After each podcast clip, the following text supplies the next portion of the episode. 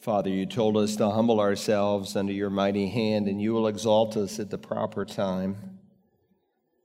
So we come in humility today. You've told us to worship you with our whole heart, mind, soul, and strength. But you also warned us not to lean on our understanding because the way you understand things and the way we do may be far different. So renew our minds today Thank you for the power of your word. Thank you that as we sang, the Spirit opened up our eyes because without His help, we were blind. Thank you, Holy Spirit of God, for bringing conviction.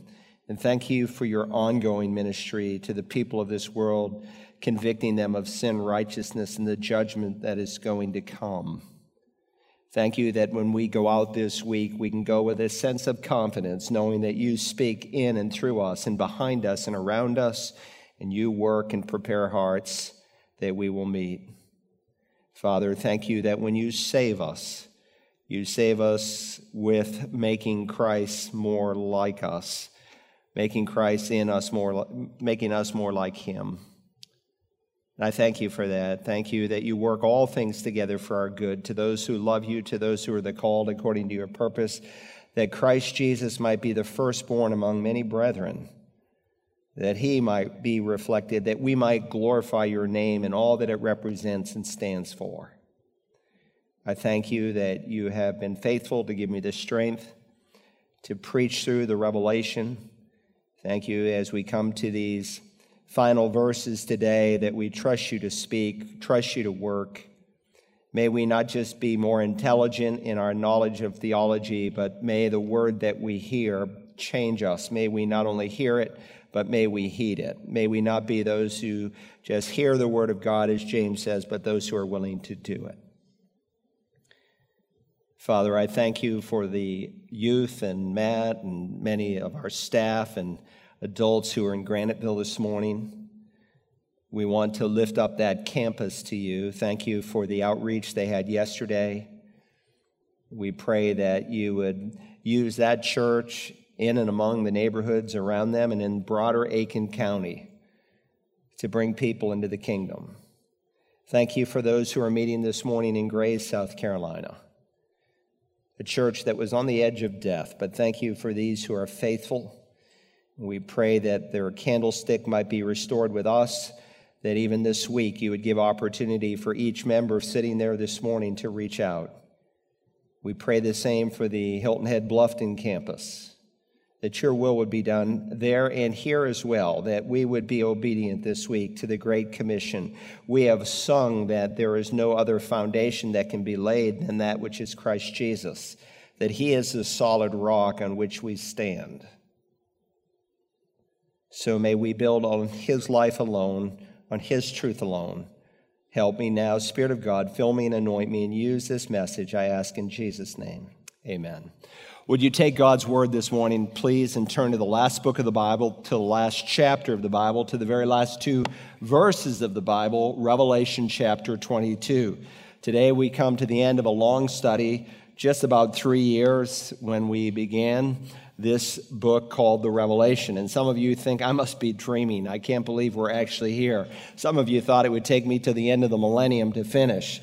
But we are here. And today, we're going to look at the last words of Jesus Christ ever recorded. And so you can see the title of the message is Christ's Final Words. Remember, Revelation, there's a firm date. It's written 95 AD. And these words even come after the special appearances that the Apostle Paul has that those words that are given to him after Christ has ascended into heaven.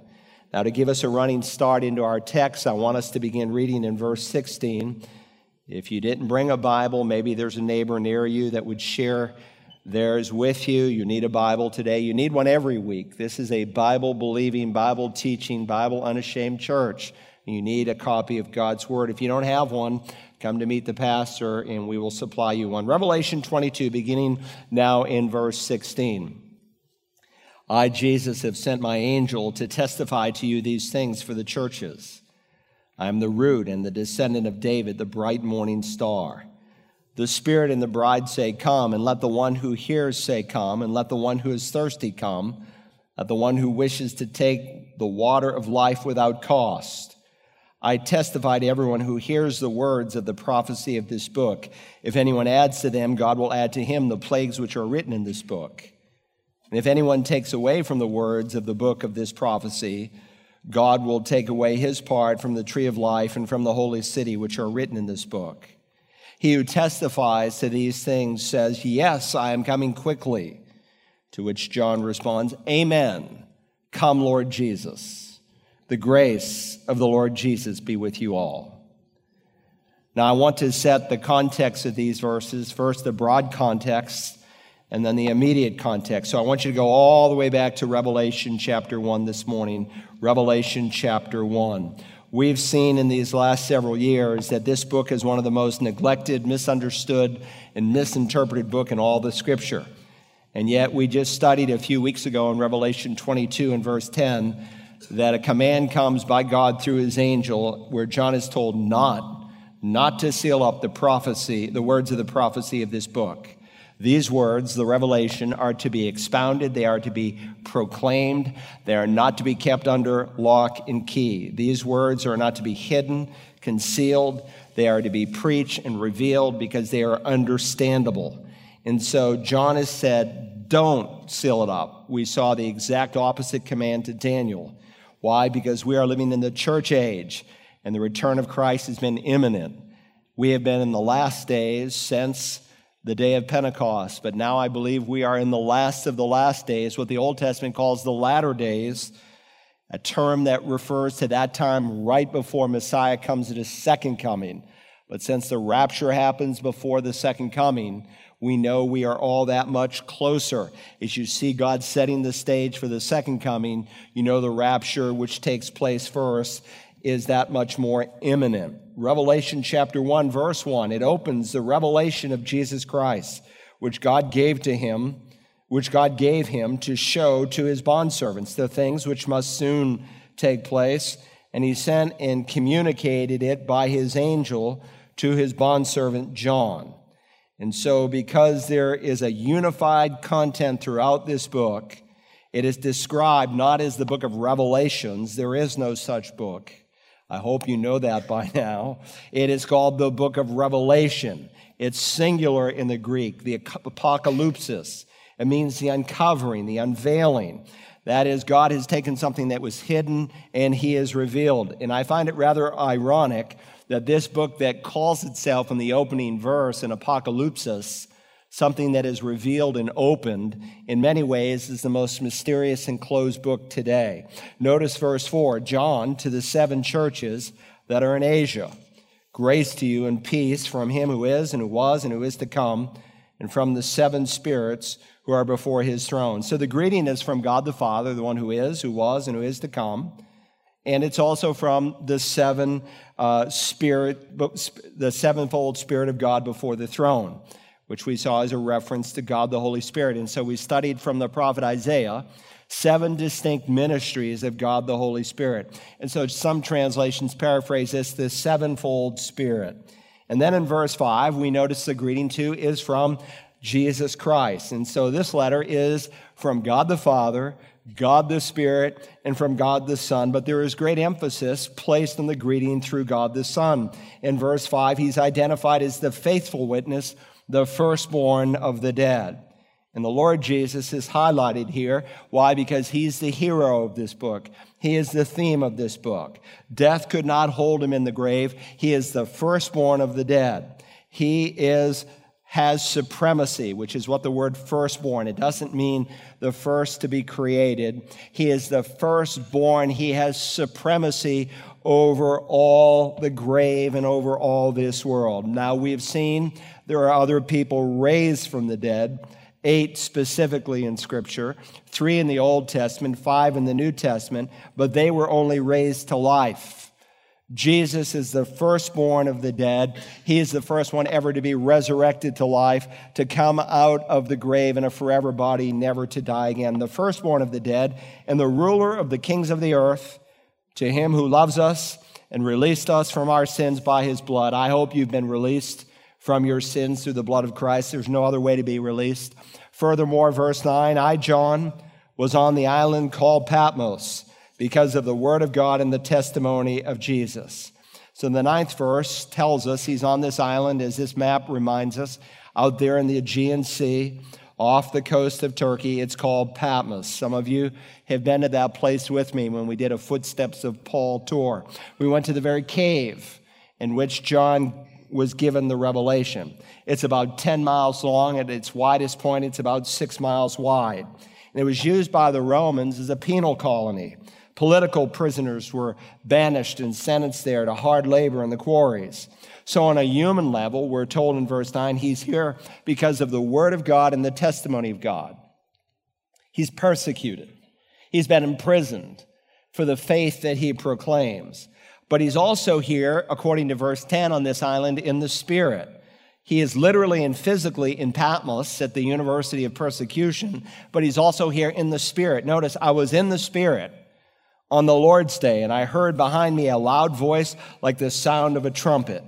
So, here in verse 10, John tells us it happened on Sunday, that is the Lord's day, as he was in the Spirit. He hears this loud voice that he compares to the sound of a loud trumpet. And of course, the loud voice, we are told in verse 8, belongs to the Alpha and the Omega. And we learn in verse 17 that the Alpha and the Omega that is in view is not God the Father, but the Lord Jesus, the first and the last letters of the Greek alphabet. He is the beginning and the end.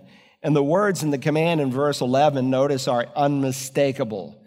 Write in a book what you see and send it to the seven churches to Ephesus, to Smyrna, to Pergamum, and to Thyatira, and to Sardis, and to Philadelphia, and to Laodicea. These are literal churches. These are not epics of time. These are seven actual churches pictured here on the map in current day Tur- Turkey. So he writes specifically to seven churches, and it's not by accident. God has no coincidences. These seven churches represent various characteristics, pro and con, that churches throughout the age have had. And of course, this was not John's idea to write this book. He is not writing, well, the churches are persecuted. Maybe I can write a word of encouragement to them. No, he is commanded to write this book. It's not his choice of subject, just like Jude had one thing in mind and God had him write something entirely different. He's commanded to write this book. Mark it down. This is not John's revelation. This is God's revelation. And so we studied the five stages of pure transmission in chapter one as it goes from God the Father, to God the Son, to God's angel, to John, to the churches, and by application to all of us reading it today. And so we're told that on the Lord's day, he hears a loud voice and he turns around and he sees seven golden lampstands. Look at verse 13. And in the middle of the lampstands, I saw one like a son of man, one of the messianic titles in Daniel for God the Son. I saw one like a son of man, clothed in a robe, reaching to the feet, and girded across his chest with a golden sash. Praise God, John sees him standing where? In the middle of the churches. And I'm glad that that's where he stands today. On the one hand, he stands in glory, interceding for us. On the other hand, he is here today in our midst. For where two or three are gathered together in my name, I am there in their midst. And so the Bible teaches, in the one hand, Christ is omnipresent, he is everywhere, but also on the Lord's day, in his omnipresence, because he still has a localized body sitting in heaven at the right hand of the Father this morning, in his omnipresence in a special way, he is here this morning. Now, I know these people who say, well, you don't have to go to church to worship God. That's a half truth. Friend, he's here in a way that he's not just in your prayer closet, though you can meet him there. He comes in a special way where two or three are gathered in his name. And that's why we come and we meet on the Lord's Day on Sunday. So don't ever get the idea that you don't need to come to church. That's a lie from the evil one. You need to be here and not to be in a local house of worship, if you can be, is sheer disobedience. It is forsaking your assembling together. And so in verses 14 to 18, he continues to give us a picture of the glorified Messiah who's in heaven this morning and yet present here. Notice. His head and his hair were white like wool, like, like white wool, like snow, and his eyes were like a flame of fire. His feet were burnished bronze when it has been made to glow in a furnace. And his voice was like the sound of many waters. In his right hand he held seven stars, and out of his mouth came a sharp two edged sword.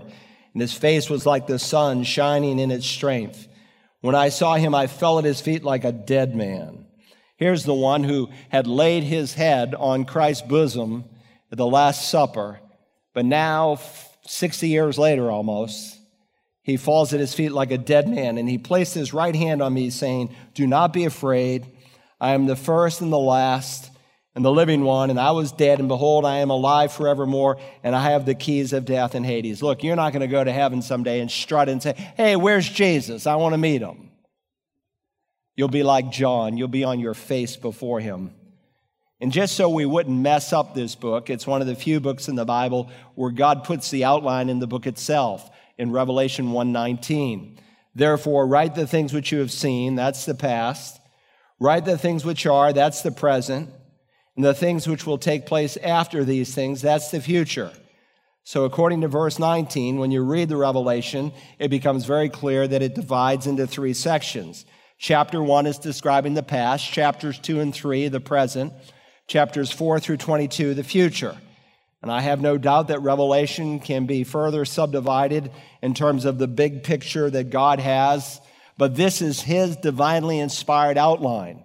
And it really keeps you from a lot of trouble from artificial manipulation.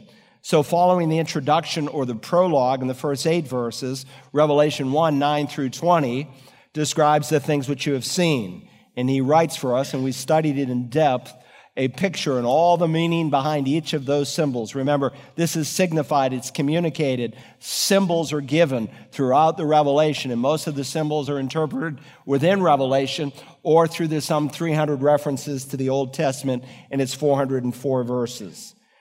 Then he says, Write the things which are, the things present. That's the seven churches. So again, here's a map of the seven churches. There was a Roman road that formed like a horseshoe. So Jesus basically walks around the horseshoe. These seven churches, no doubt, came from Paul's ministry in Ephesus, where he spent three years, a critical key city that spread out, took the Great Commission at heart, and began to plan churches in other places. Now, we started in Ephesus, that's number one there on the map. I called it the formal church because while it was straight as an arrow doctrinally, they had left their first love. Verse 4 I have this against you. You have left your first love. And there are churches like that in every century. Churches that are sound theologically, but the people have lost their heart and their passion and love for Jesus. From Ephesus, we went 35 miles up the road to Smyrna. And I called it the fearful church because of the persecution these saints knew. Look at verse 10. I hope you brought a Bible. I told you to. Do not fear what you are about to suffer. Behold, the devil is about to cast some of you into prison so that you will be tested, and you will have tribulation for 10 days. Be faithful unto death, and I will give you the crown of life. It was one of two churches of these seven in which there's no reprimand, only praise, because of their willingness to lay down their lives for the Lord Jesus, for the gospel. And church history demonstrates that typically a persecuted church is a pure church because it's not popular to be a part of a persecuted church. From there, we traveled 50 miles to Smyrna, to Smyrna, and, and uh, from Smyrna, excuse me, to Pergamos, or Pergamum, you could translate it either way. And I call that the faltering church because this was a church that was compromising the Word of God. And there are many churches like that today. Men who step into the pulpit who are afraid to tell people the truth, afraid to do what is right. Verse 14, but I have a few things against you, because you have there some who hold the teaching of Balaam, who kept teaching Balak to put a stumbling block before the sons of Israel, to eat things sacrificed to idols, and to commit acts of immorality. So you also have some who, in the same way, hold the teaching of the Nicolaitans. There's a lot of churches like that today that are married to the world. Leadership just looks the other way when there are sinful issues going on in the church. Then we went 40 miles southeast of Pergamum to the church of Thyatira. I call that the false church. because they were largely corrupted and that they tolerated false doctrine in their assembly. Look at verse 20. But I have this against you. Don't look at me, look at your Bibles. That you tolerate Jezebel, who calls herself a prophetess, and she teaches and leads my bondservants astray so that they may commit acts of immorality and eat things sacrificed to idols. False doctrine always leads to false behavior. And this church would not purify its ranks. They let this heretical woman in the ranks. And there's a lot of heretical teachers, men and women alike today, and people are afraid to address them because they're afraid what people will think. Then we travel another 30 miles southeast from Thyatira to Sardis. And I call that the fruitless church. Why? Because they had kind of a ho hum spirit. And so Jesus spells out their problem here in chapter 3 and verse 1. I know your deeds, that you have a name, that you are alive, but you are dead. There are a lot of dead churches, even evangelical churches in America today. And maybe you came from one where nothing is happening no life, no fruit, no conversions, no baptisms, no joy. Then we traveled another 30 miles southeast of Sardis to Philadelphia. And I call that the faithful church. That's what we want to be like. Like the church in Philadelphia, chapter 3 and verse 8. Jesus said, I know your deeds. Behold, I have put before you an open door, which no one can shut because you have a little power. It's the opposite of the preceding church that had no power. Their candlestick is flickering. It's ready to go out. This church had a little power. You say that's not a put down. No, that's a put up. Little is much when it's in the hand of God, and if He gave us too much power, we'd pop. You have a little power and have kept my word and have not denied my name. This is a church that had an open door. God gave them opportunities, and they repeatedly walked in faith through them. Then finally, we came to the seventh church. We traveled another 50 miles southeast of Philadelphia to Laodicea, and I called this the fashionable church.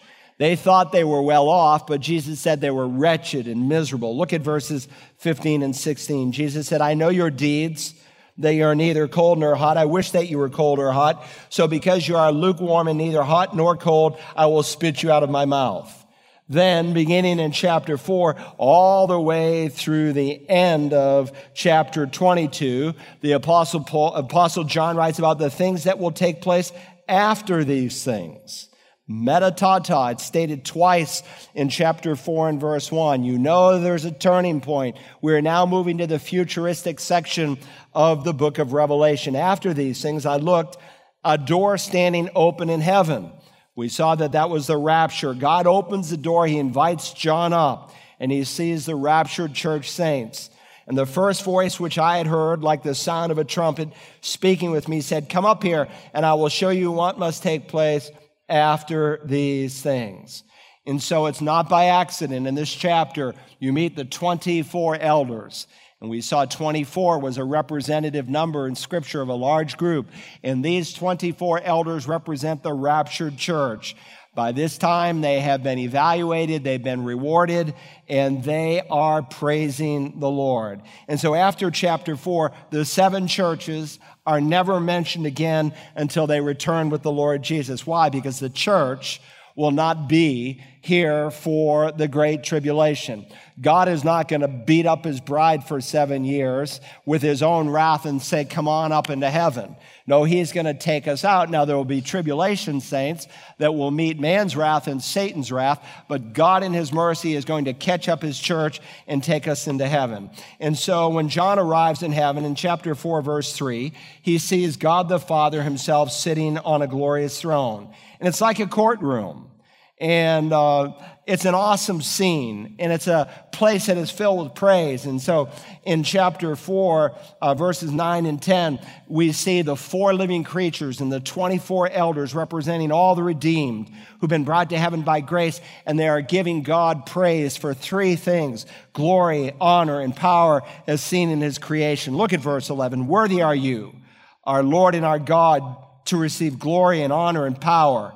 For you created all things. Because of your will, they existed and were created.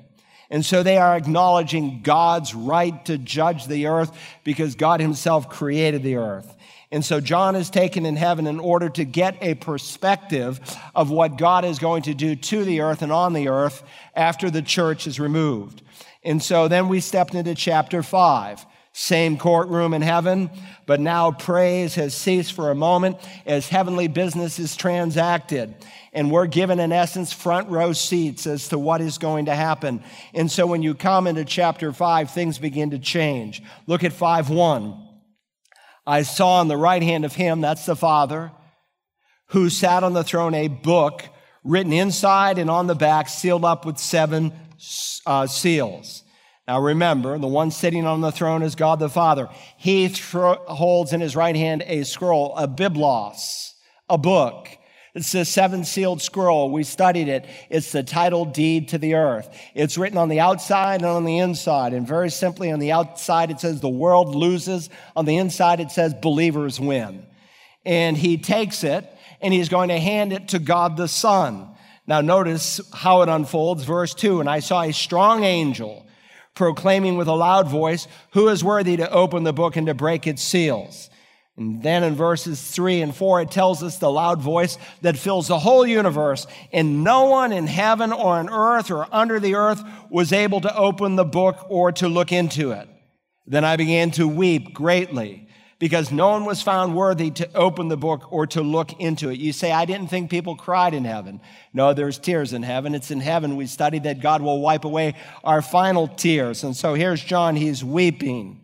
But then we learned in verse 5 that Jesus can open it. And one of the elders said to me, Stop weeping. Behold, the, the lion that is from the tribe of Judah, the root of David, has overcome so as to open the book and its seven seals.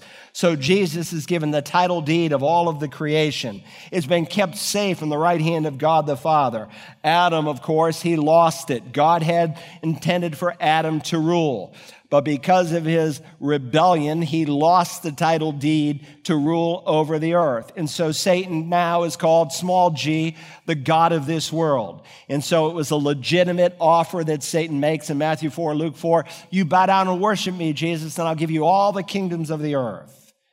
But Jesus, with his own blood, purchased you, me, everyone that will believe and he provided the opportunity once again to rule on the earth. Now remember, this is a seven sealed scroll, a legal document. And by his own blood, he has paid the price so that he can regain what the evil one has taken. And so in chapter 5 and verses 12 and 13, among other things, it shouts his deity. Look at it. Worthy is the lamb that was slain to receive power and riches and wisdom and might and honor and glory and blessing. That sevenfold blessing that could be said of God only. In every created thing which is in heaven and on earth and under the earth and on the sea and all things in them. I heard saying to him who sits on the throne and to the Lamb, they've worshiped God the Father as creator in chapter 4. Now they are worshiping the Lamb as Redeemer in chapter 5. Let there be blessing and honor and glory and dominion forever and ever. So these people who say that Jesus never claimed to be God are just blind. He said, if you've seen me, you've seen the Father. He said, I and the Father are one. This whole chapter shouts his deity. You might as well tear chapter five out of your Bible if you are rejecting the deity of Christ because it plainly affirms it. Now in chapters 6 through 18, we are told of the wrath of the Lamb. Revelation chapter 6 becomes a shock to the senses. There are seal judgments, there are trumpet judgments, and then there are bowl judgments that will follow. And so we looked at these 21 judgments, and I told you it's important that you understand the structure, the architecture of these three sets of judgments, or you'll get confused quite easily. And so, for instance, the first trumpet cannot come until the seventh seal is open. And the first bowl judgment cannot come until the seventh trumpet is blown. And so this first slide here shows you the seven sealed scroll. And the first four judgments have become almost an idiom in our day. The four horsemen of the apocalypse. And so when people use that, even unsaved people, they're describing the advent of war or terrible events. And so we saw in the first horse, the white horse was the Antichrist, the one who comes in the place and instead of Jesus. Then there is war in the second horse. There's devastation and there's death seen in the white, red, black, and ashen horses. Four ghastly, ghoulish, uh, gr- gruesome riders who are representative of all the trouble that is going to come upon the earth in the next seven years.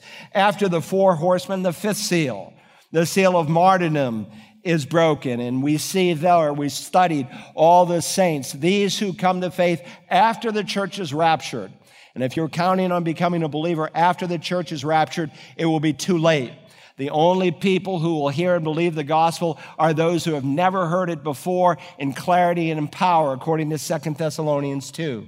Then we saw the sixth seal. It's the first of many cosmic changes to come. And, uh, and then the pattern is the same six seals, an interlude, the seventh seal. We'll see the same when we come to the trumpets. Six trumpets, an interlude, the seventh trumpet. We'll see the same with the bowls. Six bowls, an interlude, and then the seventh bowl. And the interludes are not a pause in time, they're a reflection of what has been happening during this time. And so in chapter seven, the first interlude, we learned of 144,000 Jews from 12 tribes who are saved. Look at verse 4, chapter 7. And I heard the number of those who were sealed 144,000 sealed from every tribe of the sons of Israel. And so these Jewish men, and they are men, are preaching the word of God, and their witness and the results of it are given in verse 9. What the church has not done in 2,000 years will happen during this seven year period. Look at verse 9. After these things I looked, and behold, a great multitude which no one could count from every nation and all tribes and peoples and tongues standing before the throne and before the Lamb clothed in white robes and palm branches were in their hands. And so we learned in this section that with the six seals of judgment, it perfectly parallels the message that Jesus gave to three of his disciples a few days before the crucifixion on the Mount of Olives. This slide reminds you of that. First, there will be false Christs. And that is a picture of the white horse, and the false Christ of all false Christs, of course, will be the Antichrist himself. Then Jesus said, You'll be hearing of wars and rumors of wars. That's the second seal, the red horse. Then Jesus spoke of famines in various places. That's the third seal. That's the black horse. Then he spoke of death. That's the fourth seal. That's the, the ashen, the pale horse. Then he spoke of martyrs, people who would die for the faith. That's the fifth seal. Then cosmic changes. Now, while Jesus is not specific on the same level the revelation is, in Luke chapter 21 and verse 11, he said there'll be signs in the heavens during this time. Again, this is the first half of the tribulation. It represents the sixth seal where there's cosmic changes. And then Jesus said, the worldwide preaching this gospel will go to the whole world and then the end will come. It has nothing to do with the rapture. Jesus could have come one day after Pentecost if he so chose. It has everything to do with the second coming. And it is during this seven year period that the gospel will go to every single unreached people group in the world. People who've never heard the name of Jesus, people who've never seen a Bible. It is going to go out through the whole planet. And then, of course, there'll be an event the abomination of desolation that Jesus speaks right in the middle of this seven year period there on the Mount of Olives. Look at chapter 8 and verse 1. It opens rather dramatically. When the Lamb broke the seventh seal, there was silence in heaven for about half an hour.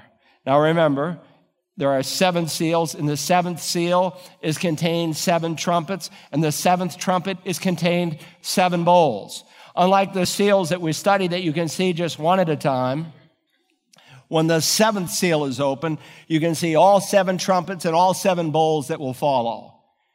And when the recipients in heaven to this message see what is ahead, silence. 30 minutes. No one says anything. It's like their breath was taken away. Now, again, the architecture is the same six trumpets an interlude found in chapters 10 through 14, and then the seventh trumpet that will bring the seven bowls. And as you read through these chapters, you'll discover there's an explicit cause effect relationship between the opening of the seven seals and the unfolding of the seven trumpets. And so the opening of the seventh seal prepares for the, prepares for the seven trumpets because the trumpets can't be blown until the seventh seal is opened. And perhaps this is the longest time of silence ever in the history of heaven. Look at chapter 8 and verse 7. It's awesome and terrifying what is described. The first trumpet, it sounded. And there came hail and fire mixed with blood. And they were thrown to the earth, and a third of the earth was burned up, and a third of the trees were burned up, and the green grass was burned up. That's a judgment on the vegetation, and you can't live without it. Verse 8 The second angel sounded and something like a great mountain burning with fire was thrown into the sea. And a third of the sea became blood, and a third of the creatures which were in the sea and had life died, and a third of the ships were destroyed. God now brings a judgment on a third of the seas, and a third of the ships, and a third of the living creatures in the sea that will die because man has failed to recognize and worship the God of creation, because man today worships evolution, he worships science, he worships the green movement instead of the God who created it all. God is going to judge the very thing that they are worshiping. Verse 10 the third angel sounded and a great star fell from heaven, burning like a torch, and it fell on a third of the rivers and on the springs of water. The name of the star is called Wormwood, and a third of the waters became wormwood, and many men died from the waters because they were made bitter. This is a judgment on the fresh water rivers and all the fresh water spring sources across the planet. They're made bitter. A third of them will be destroyed. Verse 12, the fourth angel sounded, and a third of the sun and a third of the moon and a third of the stars were struck so that a third of them would be darkened and the day would not shine for a third of it and the night in the same way. And so John is telling us that God is going to allow amongst the celestial bodies light to be at a diminished rate. The Bible tells us, of course, that the world loves the darkness. You love the darkness? God says, let me give you some. And a third of the day that would otherwise be light will be darkened as a third of the night when the moon and the stars are shining, they will be darkened.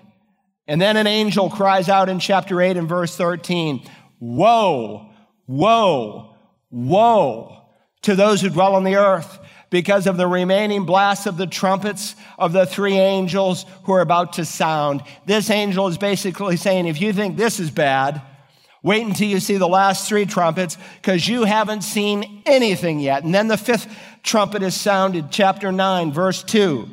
He opened the bottomless pit, and smoke went up out of the pit, like the smoke of a great furnace, and the sun and the air were darkened by the smoke of the pit. Then out of the smoke came locusts upon the earth, and power was given to them as the scorpions of the earth have power. They were told not to hurt the grass of the earth, nor any green thing, nor any tree but only the men who do not have the seal of God on their foreheads. And they were not permitted to kill anyone, but to torment for five months. And their torment was like the torment of a scorpion when, a, when it stings a man. And in those days, men will seek death and will not find it. They will long to die, and death flees from them. We saw these are not literal locusts. We let scripture interpret scripture. They're ugly like locusts, but these are demons. And these demons are released from the abyss. And what they bring will be so harsh, so painful that men will want to commit suicide, but they will be prevented. A man may take a gun to his head and the demon will take it away. No one will be able to take their own life. Now remember, there are various places for demons in the Bible that we studied. This morning, they're waging war in the heavenlies, as the next slide shows. Paul says we wage war not against flesh and blood, but powers and principalities. There is an invisible war that is unfolding, and Daniel 10 illustrates it for you. There's another class of demons in a section of hell known as Tartarus. Both Jude and Peter says they are in eternal chains, never to be released again because of a heinous, wicked sex crime that they committed during the days of Noah. Then there are those angels who are in the abyss who have lost their freedom to wage war. Remember when those two uh, uh, Gadarene demoniacs were dealt with by Christ? The demons begged, "Don't send us into the abyss." Why? because they would lose all freedom to wage war under Satan's control. But these demons who today are in the abyss, they are the worst of the worst. They are going to be released during this time. And then, of course, the final resting place of demons is the lake of fire. Look at chapter, uh, verse 13. The sixth trumpet is blown, and one angel releases four angels, and they're described here in verse uh, 15. And the four angels who had been prepared for the hour and the day and the month and a year were released so that they would kill a third of mankind. Those people should have come to their senses. But verse 21 says, And they did not repent of their murders, nor of their sorceries, nor of their immorality, nor of their thefts. And so this slide of the seven trumpets show in chapters 8 and 9 as uh, you see these uh, seven trumpets. But again, there are, you see these six trumpets, but then there's another interlude before the seventh trumpet is sounded. And again, this is not a time interlude. This is an opportunity to reflect to see what has been going on during this time frame. We're in the second half of the tribulation. Remember, the abomination of desolation is the trigger event. That trigger event brings 30 minutes of silence into heaven. Why? Because the first trumpet is sounded that will ultimately release the seven bowls of wrath to come. And so in 8 and 9, you have the first six trumpets. Then in chapter 10, we learned of the angel in his little book. Look, if you will, at chapter 10, verses 9 and 10. So I went to the angel, telling him to give me the little book. And he said to me, Take it and eat it. It will make your stomach bitter, but in your mouth it will be sweet as honey. I took the little book out of the angel's hand and ate it. And in my mouth it was sweet as honey. And when I had eaten it, my stomach was made bitter.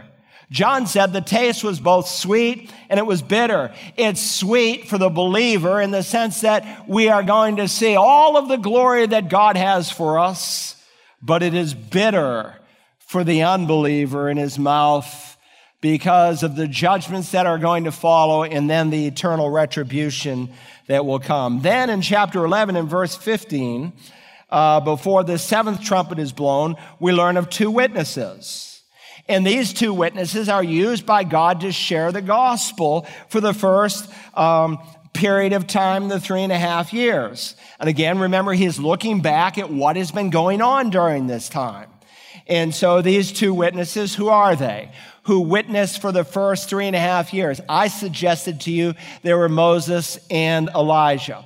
Elijah, almost everyone agrees with. Why? Because the Bible speaks of the second coming of Elijah that Elijah is going to come. Malachi says in Malachi 4 and verse 5, Behold, I am going to send you Elijah the prophet before the coming of the great and terrible day of the Lord. He says that in the last book of the Old Testament. And interestingly, in the verse before, Malachi 4 4, he mentions Moses. And by the way, Jesus affirmed in Matthew 17 11 that Elijah is coming back. Elijah is coming and will restore all things.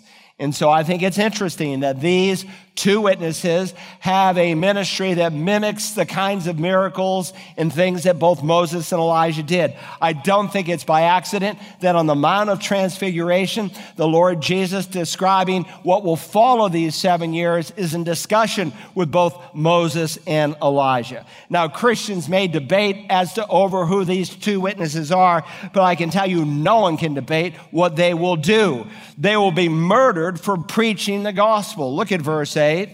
In their dead bodies will lie in the street of the great city, that's Jerusalem, which mystically is called Sodom in Egypt, where also their Lord was crucified.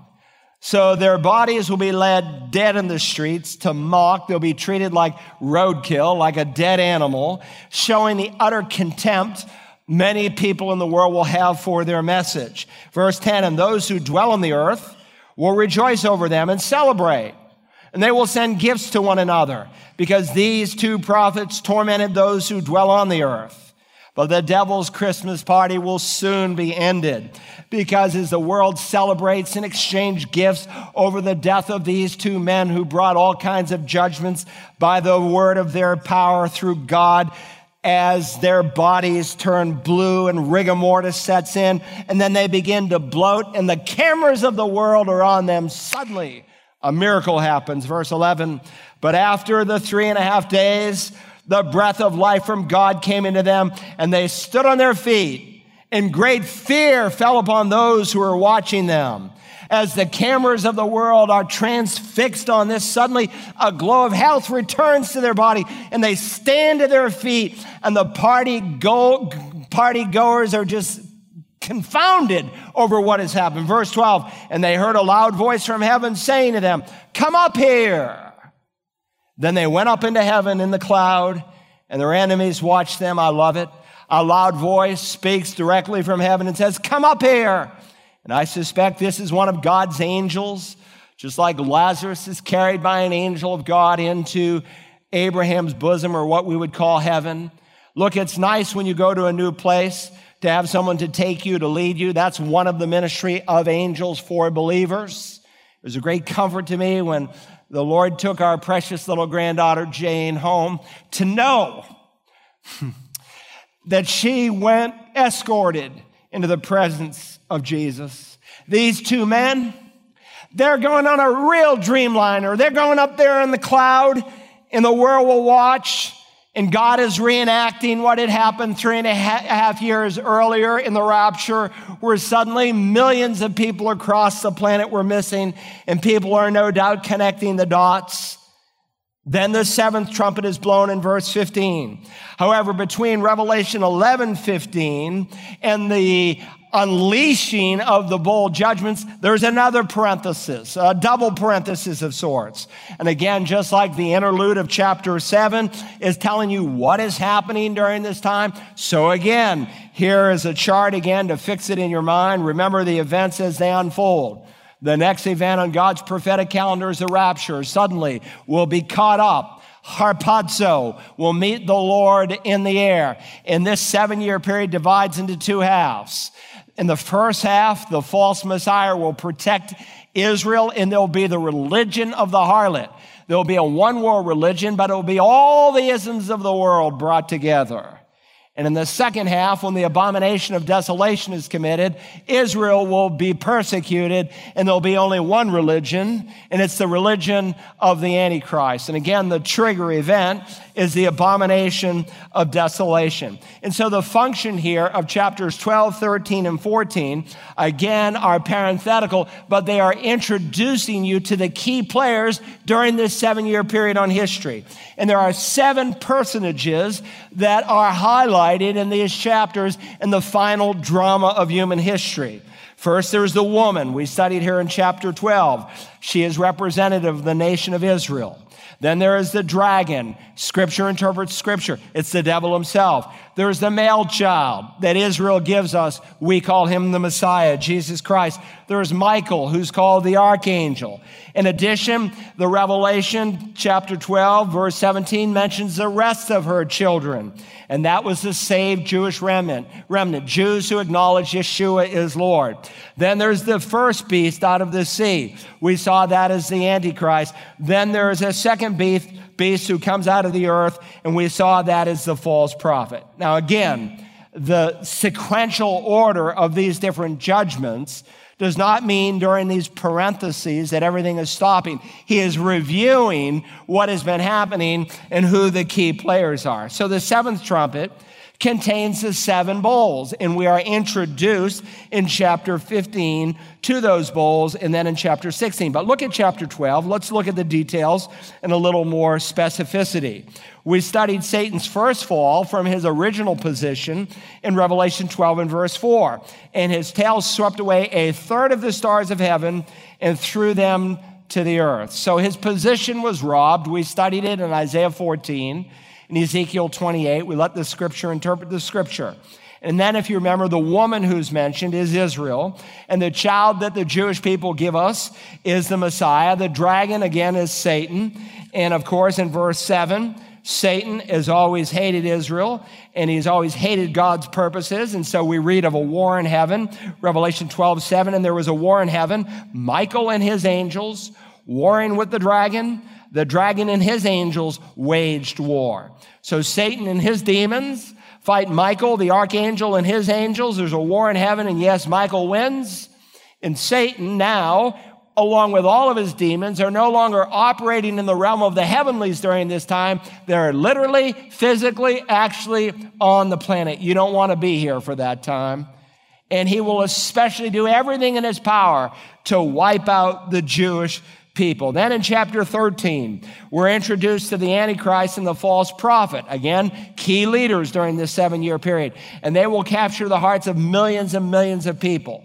Men, when they reject the truth, they will believe a lie. Listen, the opposite of unbelief is not just, well, I won't believe anything. The fact is, in Scripture, when you refuse to believe what God says, you will end up believing a lie. That's why many people are in cults today. They heard the plan of salvation, like Joseph Smith, but because he was immoral at heart, didn't want to believe the truth, he ended up believing a lie and created his own. And so you see that happening. Look at verse 4 here. And they worship the dragon because he gave his authority to the beast. And they worship the beast, saying, Who is like the beast? And who is able to wage war with him? There was given him a mouth speaking arrogant words and blasphemies, and authority to act for 42 months was given to him. And so powerful will these two people be, we learn in verse 16. And he causes all, the small and the great, the rich and the poor, the free men and the slaves to be given a mark in their right hand and on their forehead. And he provides that no one will be able to buy or sell except the one who has the mark, either the name of the beast or the number of his name. Here then is wisdom, he says. Let him who has understanding calculate the number of the beast, for the number of his name is that of a man, and the number is 666. Now, people have tried to figure out throughout time who the Antichrist is. Listen, if you figure out who the Antichrist is, you will, means that you've missed the rapture because he won't be revealed until after the church is removed. But his name, because in Greek, every letter of the alphabet, like other languages, has a numerical value, it will add up to 666. Then chapter 14 opens up with the Lord Jesus on top of Mount Zion, what we call today the Temple Mount. Then I looked, and behold, the Lamb was standing on Mount Zion, and with him 144,000 having his name and the name of his Father written on their foreheads. John is looking into the future. He sees these 144,000 Jewish evangelists. Christ is back and he sees them standing there on the Temple Mount. They can put up to a half a million Arabs at times like Ramadan up on that 35 acres. But on this occasion, there's 144,000 that no one could kill because they had the seal of God. You could take a gun, you could take a knife. They were indestructible because God had a plan and a purpose for them. But then, in addition to these 144,000 and these two witnesses, some angels are involved in giving God's message. And so in verses 6 through 11, we saw three angels that are called to preach three messages. And one of these three angels has the eternal gospel according to verse 6. Chapter 14, then, of course, crescendos as the war of Armageddon is unfolded. Look at verse 18. Then another angel, the one who has power over fire, came out from the altar, and he called with a loud voice to him who had the sharp sickle, saying, Put in your sharp sickle and gather the clusters from the vine of the earth because her grapes are ripe. So the angel swung his sickle to the earth and gathered the clusters from the vine of the earth and threw them into the great winepress of the great wrath of God. And the winepress was trodden outside the city and blood came out from the winepress up to the horses' bridles for a distance of 200 miles. And so there, if you've stood at Harmageddon, some of you have been there with me, and you can see the Jezreel Valley and extends from end to end. It's 200 200 miles long, and there's going to be so many soldiers and so much bloodshed, and the ground will be so soaked with blood that as the horses run through it, the horse will splash all the way up to their bridles. And so God is using these angels. He's using these two witnesses. God doesn't typically use angels. In fact, He doesn't use them at all during the church age to preach the gospel. He is using just those who have been saved by grace to preach grace. But during this time because it's the final chapter in history, because God's heart bleeds for those who are lost. He's using even an angel to preach the eternal gospel. That brought us into chapter 15, where it serves as an introduction. It's the shortest chapter in the Revelation to chapter 16. And there we're introduced to the seven golden bowls of wrath, also called seven plagues. Look at 15:1. Then I saw another sign in heaven, great and marvelous, seven angels who had seven plagues, which are the last, because in them the wrath of God is finished. It's the same verb teleo. Jesus shouted from the cross, tetelestai. That is, it is finished, it's paid in full. But now, using the same verb, the same author, John reminds us the wrath of God that is on the earth during these seven years is finished with these seven bowls before it turns into the eternal wrath of God. And so these seven bowls, also called the plagues are described as the wrath of God. And then chapter 16 gives us the specific nature of these plagues as they are unfolded. And again, here's the relationship. And again, that's not by accident. Jesus likened the start of the tribulation to a woman in labor. We're not in birth pangs today. You got all these nuts on the internet saying this virus is what Jesus said. It's not what he said. Anymore, when an earthquake happens next week or a tornado, that these are the birth pangs. Nothing could be further from the truth.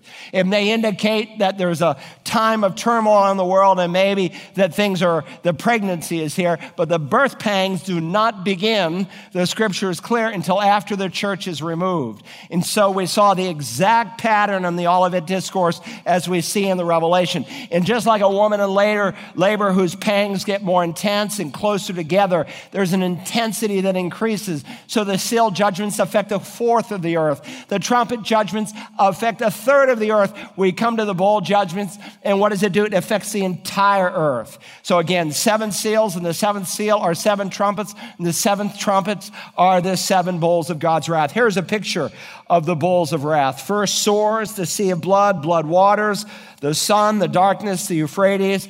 Again, a brief interlude of explanation, and then the seventh bowl that affects the air. Look at the first bowl in verse 2 of chapter 16. God's wrath results in what? A loathsome and malignant sore on the people who had the mark of the beast and who worshiped his image. Again, I think this is God not wishing any to perish, but for all to come to repentance. He is just crying out to them. He is giving them a taste of the eternal physical suffering that will come to them lest they repent. And this plague would say, look at what happens to those who follow the Antichrist. They're plagued with sores that even the Antichrist can't heal. And if there's one left that has not yet uh, ascribed his allegiance to Antichrist, maybe he will during this time. Verse 3 tells us of the second bowl, resulting in the sea becoming, notice, blood like that of a dead man. And every living thing in the sea died. Look, billions of people every day receive their sustenance from the sea. But now millions will face starvation because everything that is in the sea will be dead. Verse 4 tells us the fourth bowl of the wrath of God that was poured out of uh, out his bowl into the rivers and the springs of water. And what happened? They became blood. Every source of fresh water, be it a lake, a river, a well, a spring, it is now turned to blood. The bottled water, if that's not affected, the stored water will quickly be gone. And you cannot live but about a week without water. It tells you you are right at the end of the tribulation. Down in verse 8, the fourth bowl is poured out where the sun is so hot that it burns men with fire, but instead of repenting, we learn in verse 9, what do they do? They blaspheme. They blaspheme the name of God. In verse 10, we learn of the fifth bowl, and we're told there, then the fifth angel poured out his bowl on the throne of the beast, and his kingdom became darkened, and they gnawed their tongue because of pain and they blasphemed the God of heaven because of their pains and their sores, and they did not repent of their deeds. Even though this effectively, effectively signals the death of the entire planet, men keep blaspheming God. And they refuse to repent. That's how blind and callous they are. Verse 12, the sixth bowl of wrath, the sixth angel poured out his bowl in the great river, the Euphrates. And so we noted how critical the Middle East is to end times prophecy. That's why it's in the news every day. Why? Because God is going to unfold the final events in the Middle East. So here, the Euphrates, they're in the Middle East, and its water was dried up so that they would be prepared for the kings from the east. And this would certainly represent you know, the kings of the Orient and all those Muslim countries, most of the Muslims in the world are east of the Euphrates River and they will come up this dry riverbed for the final war. But according to chapter 20, not only will they be there, all the nations of the world are going to go against Israel. Verse 13, and I saw coming out of the mouth of the dragon and out of the mouth of the beast and out of the mouth of the false prophet three unclean spirits like frogs. Or we might say out of the lion mouth of Satan, out of the lion mouth of the Antichrist, out of the lion mouth of the false prophet are these three demons, like an unholy trinity, that have come to deceive the world. And they are going to get the nations of the world to gather together there at this place called Armageddon. And if you have seen that place, Napoleon called it the best battle plain in the world. He said there was never a better place in the world to fight a battle. And of course, then the seventh bowl is poured out we're told of lightning, thunder, and then in verse 20, and every island fled away, and the mountains were not found, and huge hailstones, about 100 pounds each, came down from heaven upon men, and men blasphemed God because of the plague of the hail, because its plague was extremely severe. Listen, Revelation is not given to scare you, it's given to prepare you. It's given to help you to see every dimension of God's character. And God intends with this judgment to prepare the world for the Messiah. He's going to bring it back to that condition before the great flood. It's going to be leveled out. Remember, after the flood, the mountains rose, the valleys sunk. Then chapters 17 and 18, they're very important chapters. And they ask and answer two questions. Chapter 17 asks and answers, What about religion in the tribulation? And right off from the start, there'll be a false religion. That's what people do. They get religious when they get scared. And they will go to their little isms across the world from a place called Babylon. We saw Babylon as a code name for Rome, just like Wall Street stands for New York. Babylon in scripture stands for Rome. And so Rome will be the headquarters of this one world religion. It's called a harlot. Why? Because unlike the true church, the bride, it is prostituting the devil's ways through this system. And we read in verse six, and I saw the woman, this harlot, this false church, drunk with the blood of the saints, with the blood of the witnesses of Jesus. When I saw her, I wondered greatly. And we learn in chapter 17 that the harlot rides the Antichrist. Why? Because the Antichrist is going to use religion for his purposes. And for the first three and a half years, he's going to allow all these religions of the world, and he's going to pull the world together through both a religious and an economic system. But then there will come a time when there will be no latitude, when he commits the abomination of desolation. He'll say, It's me and me only, and all other religions will be outlawed.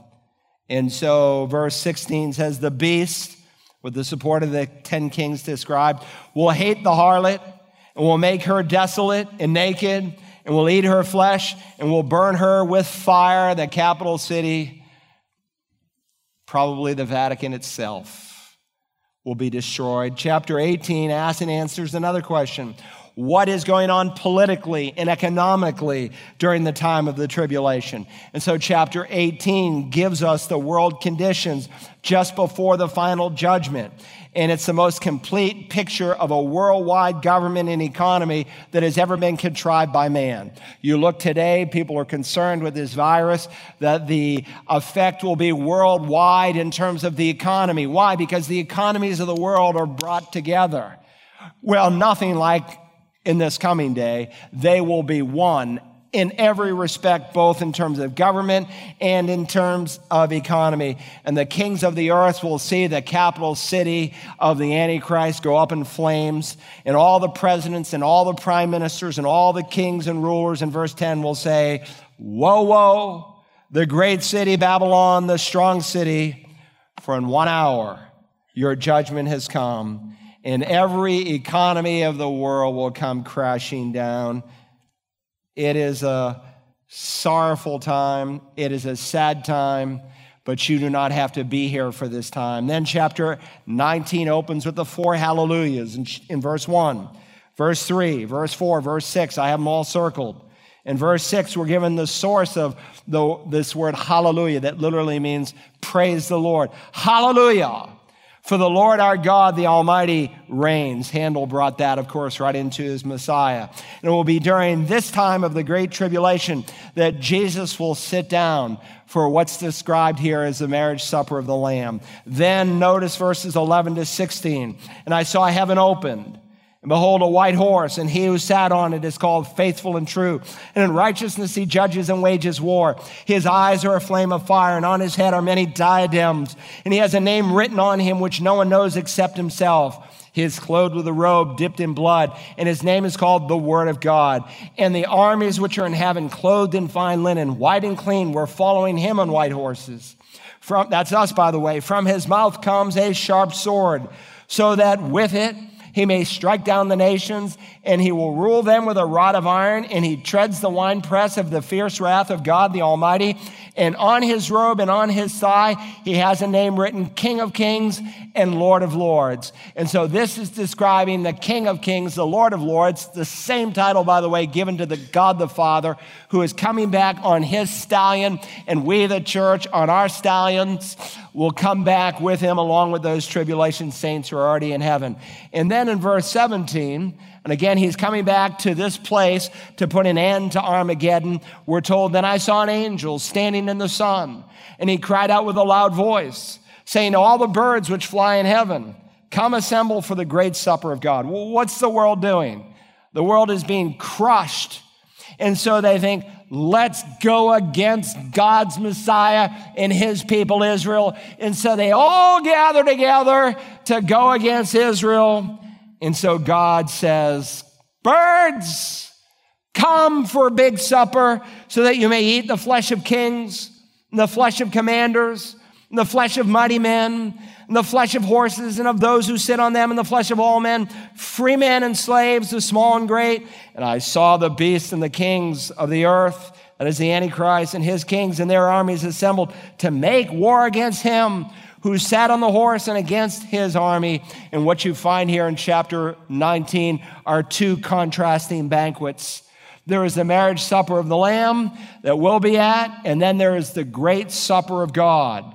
And the one supper, it will be a scene of great joy, and the other supper will be a scene of great sorrow. Those who believe in Jesus will be at the marriage supper of the Lamb. Those who have followed the Antichrist will be the supper at another supper when the birds of the air will literally eat their flesh. We'll eat at the supper, they'll be eating at theirs. Verse 20, and the beast, as the Antichrist was seized, and with him the false prophet who performed the signs in his presence by which he deceived those who received the mark of the beast and those who worshiped his image. These two were thrown into the lake of fire, which burns with brimstone. And so Christ rides in the sky, and with the word of his mouth, he defeats all the armies of the world. And the first two people to go into the lake of fire, who are there a thousand years later when Satan is cast in, they are there because it's forever. It's not annihilationism. Then in chapter 20, in verse 1, and I saw an angel coming from heaven, holding the key of the abyss and a great chain in his hand. And he laid hold of the dragon, that's Satan, the serpent of old, who is the devil and Satan, and bound him for a thousand years. He threw him into the abyss and shut it and sealed it over him, so that he would not deceive the nations any longer until the thousand years were completed. After these things, he must be released for a short time. Then I saw thrones and they sat on them and judgment was given to them. And I saw the souls of those who've been beheaded because of their testimony of Jesus, tribulation saints, and because of the word of God and those who had not worshiped the beast or his image and had not received the mark on their forehead and on their hand. And they came to life and reigned with Christ for a thousand years. So Satan for a thousand years is locked up in the abyss. But verse seven says, when the thousand years are completed, Satan will be released from his prison. So during this thousand years, there'll be a time of unparalleled peace and righteousness and judgment. And any sin that takes place in that thousand years will not be because of the devil, Now, we're going to see that tribulation saints, we studied it. I say we're going to see, I hope you've seen it.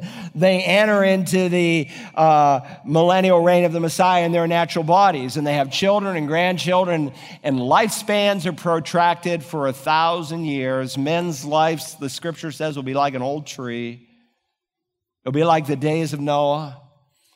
But then at the, thousand, at the end of the thousand years, out of this abyss, out of this prison, Satan will be released. And the children and grandchildren and great grandchildren of tribulation saints, even with Jesus on the planet, who did not believe, will go against him in this final rebellion. Remember, we looked at six purposes for the millennium. One, to prove his promises to Israel that God keeps his word, he's going to set up a kingdom for them. Secondly, to prove his initial intention for man, the millennial kingdom will reflect what God really wanted Adam to have before sin came into the world. He will keep during this time the promises he has made to the church.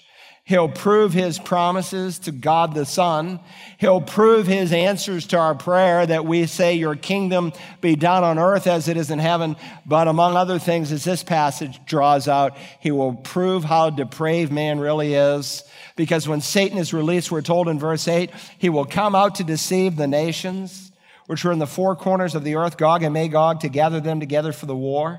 The number of them is like the sand of the seashore. And they came up on the broad plain of the earth and surrounded the camp of the saints in the beloved city. And fire came down from heaven and devoured them. This is not Armageddon. This is at the end of the thousand years. It's the third of three key battles we studied. And these people who did not believe in Jesus during the thousand years will gather under Satan's leadership, but Jesus will devour them in a second. He'll squash them, verse 10, and the devil who deceived them was thrown into the lake of fire and brimstone where the beast and the false prophet are also. Why? Because they're not annihilated. Remember, these are real people. The Antichrist is a real human being, as is the false prophet. Empowered by the evil one, yes, but real people, are they annihilated? No, they're still there a thousand years later. And they will be tormented day and night, forever and ever. And that brought us to the final judgment of all time. Verse 11 I saw a great white throne and him who sat on it, from whose presence earth and heaven fled away, and no place was found for them. And so God promises in verse 15, and if anyone's name was not found written in the book of life, he was thrown into the lake of fire. Listen, if you are cast into the lake of fire that burns with brimstone, it will be no one's fault but your own.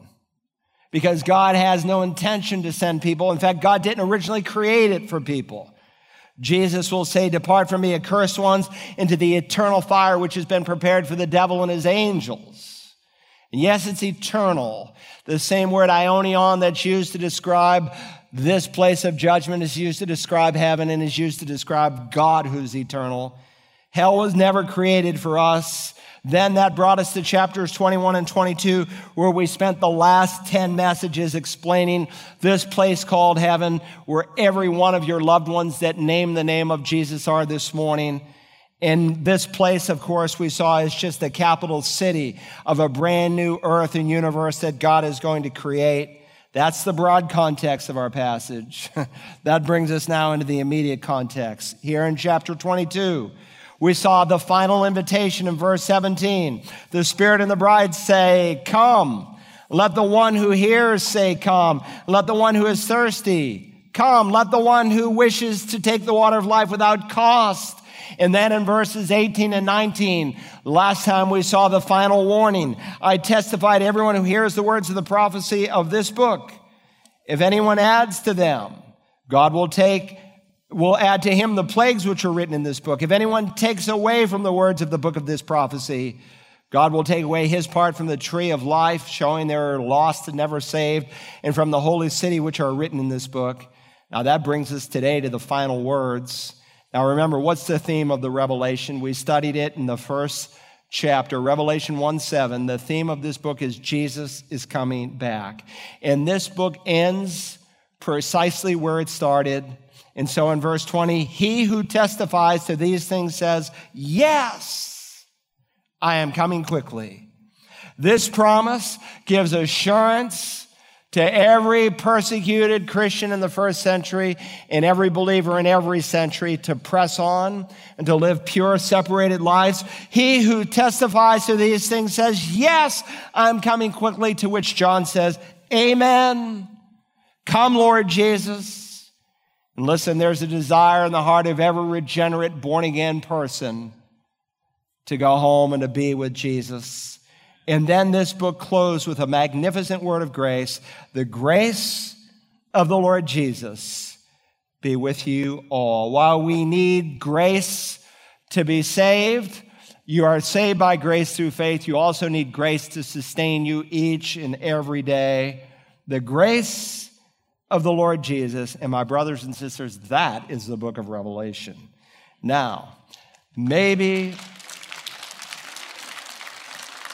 Maybe there are some minute details that I've covered in these three years that you don't agree with me on.